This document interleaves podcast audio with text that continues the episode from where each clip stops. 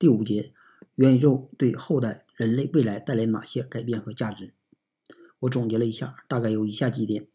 一、数字骨灰。互联网时代，我们去世以后，不只留下了自己肉体的骨灰，还留下了我们生前在社交媒体上发布的动态、拍的短视频、出去玩的时候拍的照片，其中一些有代表意义的，比如出生照片、结婚典礼或者是临终遗言，这些个人信息都可以作为你的数字骨灰，存放在元宇宙的数字墓地里。这是当你死了以后，唯一可以证明你曾经来过这个世界上的证据。